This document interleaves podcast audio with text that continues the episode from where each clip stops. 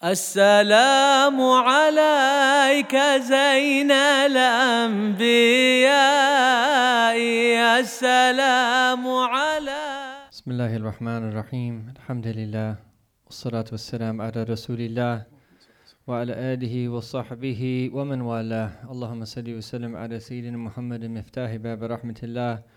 عدد ما في علم الله صلاة وسلام دائمين بدوام ملك الله. وعلى آله وصحبه ومن والاه. اللهم صل وسلم على سيدنا محمد طب القلوب ودوائها وعافية الأبدان وشفائها ونور القلوب وضيائها وقوت الأرواح وغذائها وعلى آله وصحبه وسلم.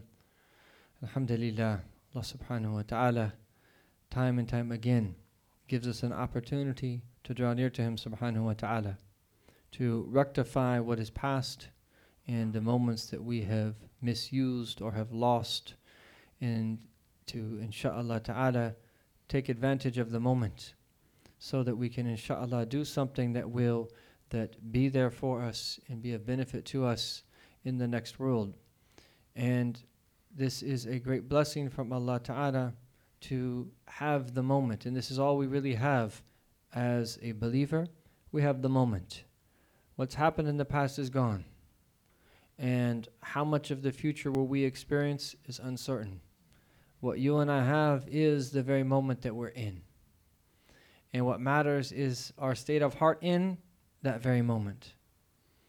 And our Prophet ﷺ was very concerned about the state of his ummah's heart in every single moment that they lived.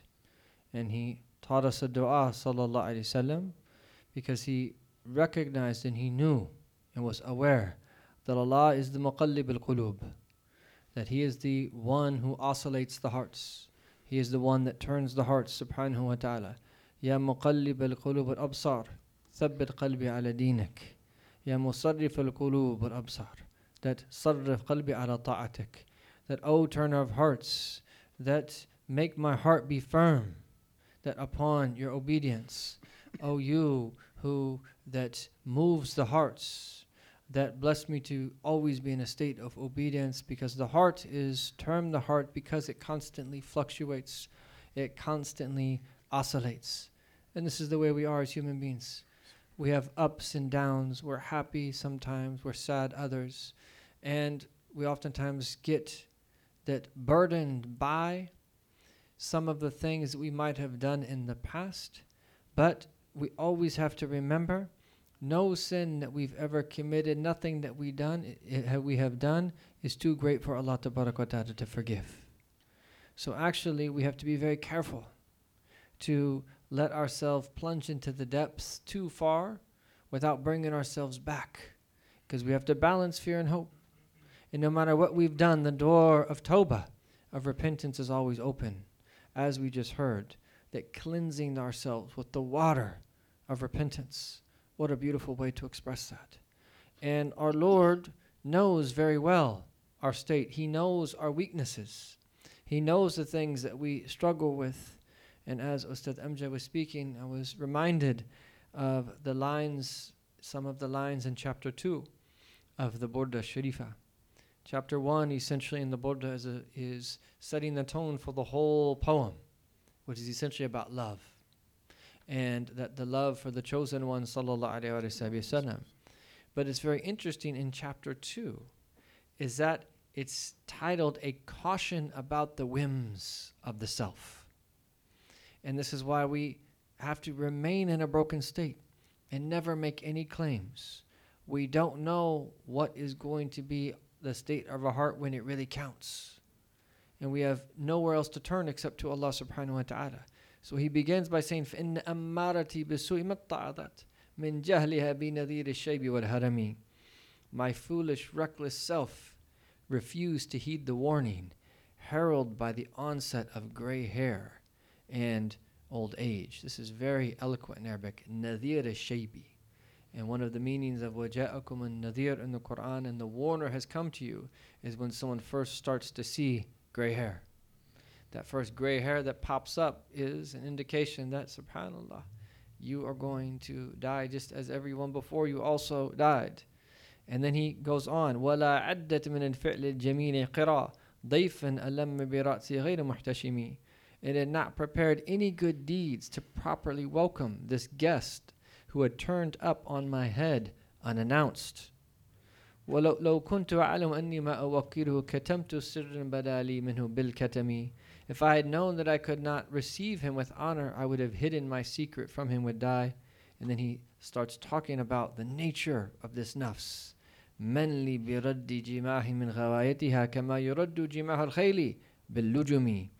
Who can hold back my headstrong soul from the air of its way, just as wild horses are restrained with bridles and reins? This is one of the metaphors of the soul is that it's like a wild, untamed horse. And for anyone that spent time around horses, that horses are not easy to tame unless you're a master and you know exactly what it is that you're doing. And I remember in the days of Mauritania seeing some of the horses that they had there and how those who would actually get the horses that then saddle them and then to be able to ride them had to know what they were doing because you'd have to approach the horse in a certain way or else it would just bolt. And these are relatively tame horses. What about a wild horse? Is that your nafs is like a wild horse? You can imagine when you hop on a wild horse and then all of a sudden it bolts and it's trying to do everything. Horses are smart. They know their rider. They know how to throw you. Sometimes they'll just go very quickly and start galloping. Other times that they will rear up. Other times they will start going and turn very quickly. There's a number of things that they will do to lose you. But we have to learn how to bridle our own unrestrained, untamed nafs and that pull back the reins. And the time that we invest doing that is some of the very best time of all that we spend. And then he goes on to say that وَالنَّفْسُ كَالطِّفْلِ إِن تُهْمِلُ شَبَّ عَلَى حُبِّ الرَّضَاعِ وَإِن طَفْتَمْهُ يَنْفَطِمِ The self is like an infant. This is the other metaphor. It's like a child. If you neglect its proper care, it will grow up still loving to suckle. But once you wean it, it will be weaned. And so this is the nature of the sub. Just as you see that child that's been nursed, and as it approaches two years old, if you are doing the full term of nursing, then you have to all of a sudden start weaning that child. And you have to find various techniques too that get that child used to not wanting to drink the milk of his or her mother. And this is the way that the Nafs says it doesn't want to be weaned. But, and this is the segue into the few words that we wanted to mention today being weaned is not easy. Being weaned is not easy. And one of the things that we have to realize is that when you have teachers, ultimately your teachers want you to become spiritually mature. And at some point, just like the child with the mother or the child with the father, the child has to stand on its own two feet. And the child eventually has to then get married and to work and establish a family and hopefully have other children. This is the way that it works. And the, that metaphor applies very closely to the spiritual path. But it's not easy to be weaned and to grow mature and to learn from life. And some people get tried very early in their life. And a lot of people, though, that those trials come a little bit later. And when you go through those trials, this is, they're there to really determine who you are going to be. And oftentimes, when you're around rightly guided teachers, they will give you glad tidings and find ways of sharing with you from their inner sight what they hope that you can be. That if you take this path very seriously, this is one of the blessings of being around them. But when they tell you those things, it doesn't mean that it's going to come easy. It doesn't mean that you're going to get it in the way that you want to get it. It could it's going to come. Inshallah ta'ala, but in the way that Allah ta'ala wants it to come, at the time Allah wants it to come, and how Allah wants it to come. And in this conversation, I am speaking to myself. I'm not speaking to you. I'm speaking to my own self. And this is where we hope that Allah Ta'ala will give us tawfiq to do what it is that we need to do to respond to those very tri- various trials and tribulations at the various stages of our life in a way that is pleasing to Him. But one of the things that is really important for us always to remember the criterion for our success in this world is far, far, far from what people really think it is. The vast majority of people, what they think success is, is very far from what success really is. And when was the last time someone of the dunya thought that someone went through all kinds of tribulations was a successful person? That's not the way people of dunya think. People of this world have their own criterion for what they consider to be success in this world. But many of those people that go through very difficult circumstances, as a result, Allah Ta'ala accepts them and not only removes from them the burden of their own sin, but raises them to higher degrees that you don't ever know what they attain in this dunya because it doesn't manifest here. It only manifests in the next world. And the people of inner sight know that. But where are they? They're few and far between. And so we have to always remember this because sometimes shaitan will use this as a way to lead us astray. Whereas the religious perspective is one that allows us to approach life, and even if we don't understand all of the details about why everything that's happening, we know in general what we need to know, and we maintain a good opinion of Allah regardless, in hope that the result of whatever is happening to us will be in our favor and be good for us. And in that regard, you start to see how when we talk about futuwa, this is not easy. Spiritual chivalry is a very lofty way. It is the way of the prophets. It is the way of the righteous. It's not something that we're going to get sitting back, leaning on a couch, and just indulging in life. Yes, you need to relax and so forth and so on. But we're only going to get this if we roll up our sleeves and we are willing to work hard for it because we have to be willing to give everything for the sake of Allah subhanahu wa ta'ala. We have to be willing to sacrifice everything. And there's degrees, of course, that people are willing to sacrifice. But this next trait, it states, ومن الفتوة ألا يشغل العبد عن مولاه الشاغلون وأن يتحمل في طلبه موارد البلاء It is from futuwa to not let anything distract one from his Lord and to bear tribulations on the path of seeking closeness to him. These are like aphorisms that are worded in a very precise, subtle way. And the first part is fairly simple. Is that anything that's shaghal, anything that distracts you or preoccupies you, they say that the sadik, the one who's really on a spiritual path, is someone whose criterion for everything they do is very simple. Is that going to draw me nearer to, to Allah or not? If you have that criterion for making decisions, your decisions become very easy. It's very easy to avoid all shubuhat, all doubtful matters. And it's very easy to avoid much of what is even permissible with that criterion. And even though that's a lofty criterion, we should always remember it. Because in general, the scholars mentioned three other criteria, three other criterion for any act that we do. Any act that you do, the very first thing that you have to do is weigh that act in the scale of the sacred law. What is the legal ruling of that act? And obviously, if it's permissible, you can do it. If it's not permissible, and there's degrees of it being makruh or that unlawful, then if it's makruh, it's best to avoid it. You should avoid it. Because when you do something that's makruh, it still brings darkness to the heart. There's still veils that are there. This is why we should strive to that uproot it from our lives. But this is the first criterion. The second criterion is if it's not a little bit unclear when it comes to the sacred law, you imagine the righteous. Is that something that the righteous would do or not? And this is the blessing of suhbah, of companionship. When you've been around good people, you imagine them, would they do that thing or not? And if you don't imagine them doing it, perhaps it's better to leave. And then the last criterion is very subtle. If you if yourself inclines towards it, it tends to be maybe something that you should not do.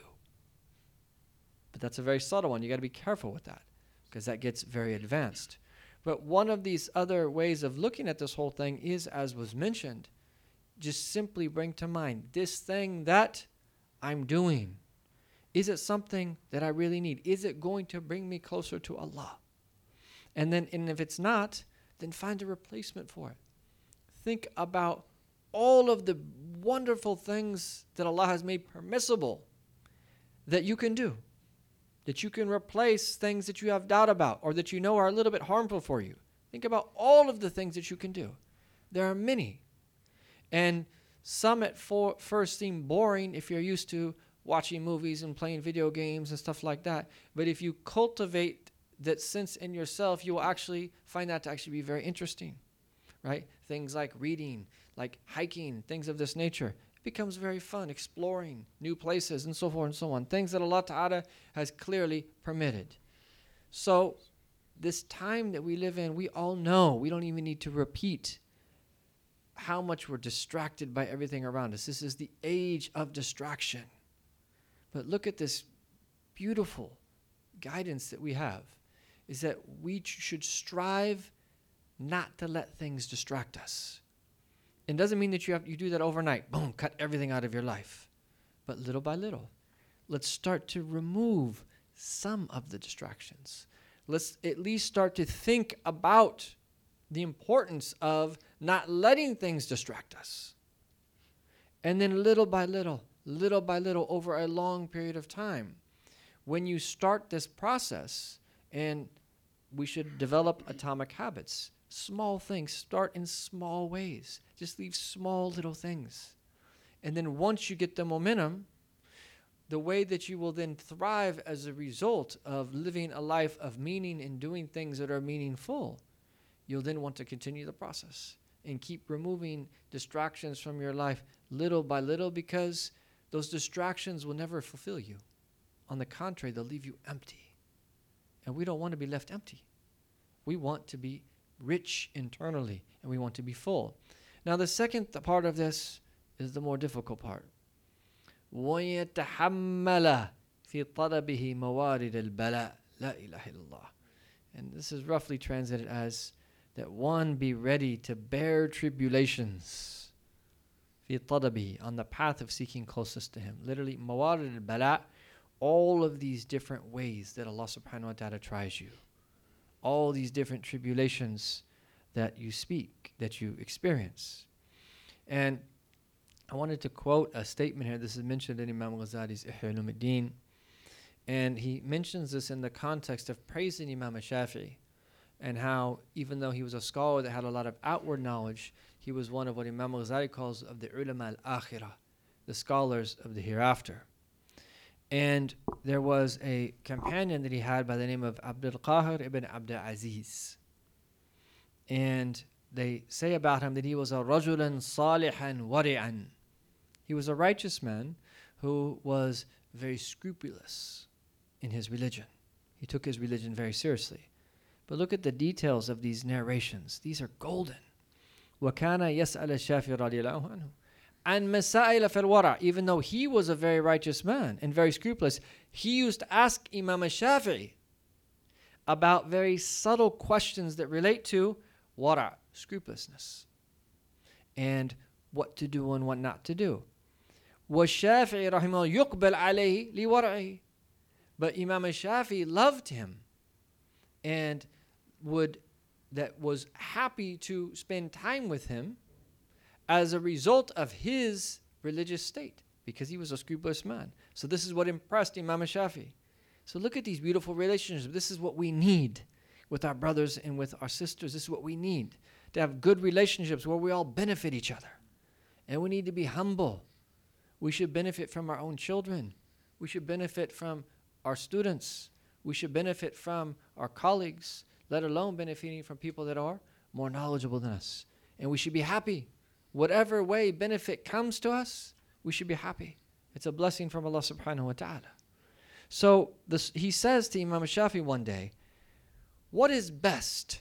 And he mentions three things sabr, which is patience, mihna, which is to be in a state of tribulation, or tamkeen, which could roughly, it's a type of uprightness, but it's to be firmly rooted and to be upright completely in every aspect of your deen.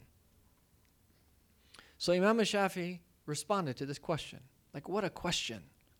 And you can tell a lot about a person by the question he asks.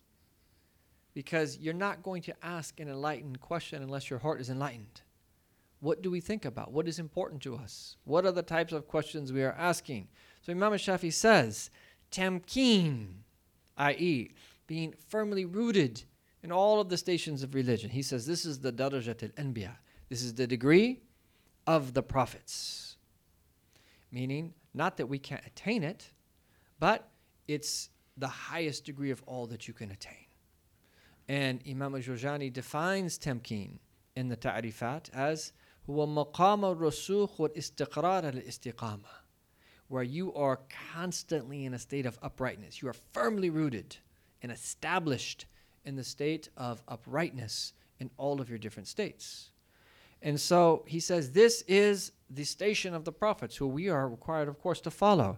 But he says, You don't reach the stage of temkin, being firmly rooted, until after mihna, after you've been tried. So everyone's going to be tried. If you want to follow the way of the prophets, you're going to be tried. And then after you're tried, fi them tahan sabar. If that once you're tried, you're patient. And patient doesn't just mean that you get afflicted with something and, okay, I'm patient, that's it. No. Right? Steadfastness for an extended period of time. It's not just in one instance. Yes, and the sadmatul ula, when it first strikes you, that's when it's most important to be patient, but it has to remain.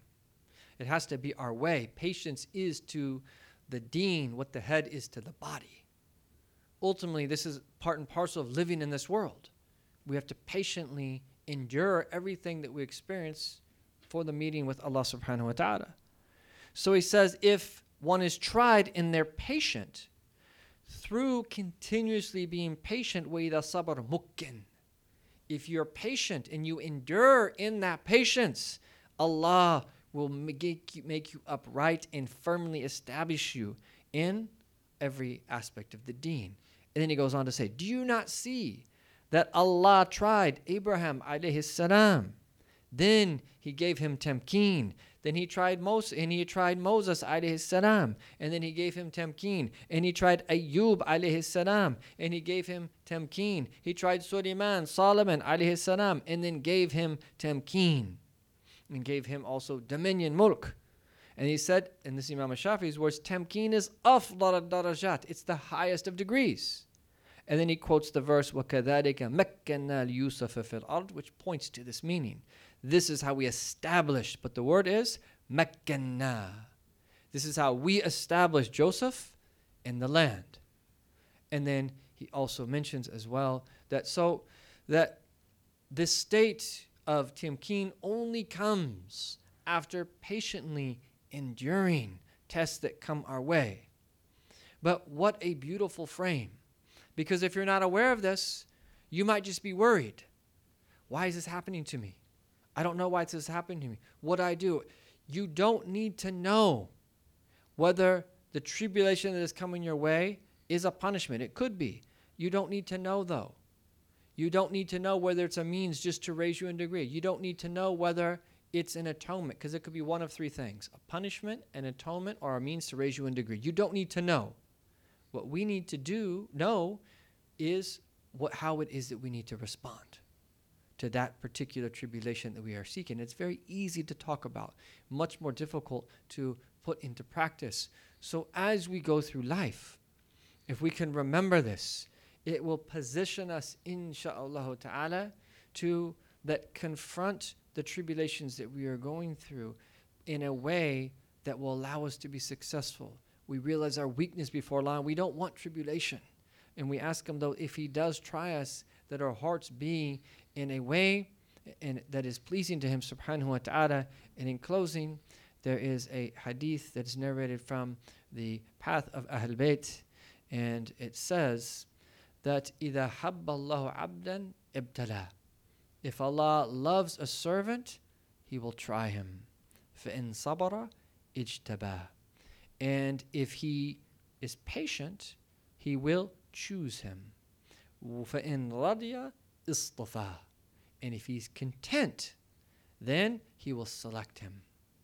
So there's a mentioning of patient, of, of being tried. And if you're loved, beloved to Allah, He will try you. What a frame. And then if you're patient, he will choose you. And then if you are content, meaning contentment is beyond patience, then He will select you. Subhanahu wa ta'ala. May Allah ta'ala give us tawfiq. And may Allah ta'ala that have mercy upon us, Ya Arhamar Rahmeen. May Allah ta'ala ward off from us all tribulations. But if we're tried, Ya Arhamar Rahmeen, bless us to be able to be able to respond to those tribulations in a way that is pleasing to you. Bless us to be patient and bless us to be content with your decree, Ya Arhamar Rahmeen.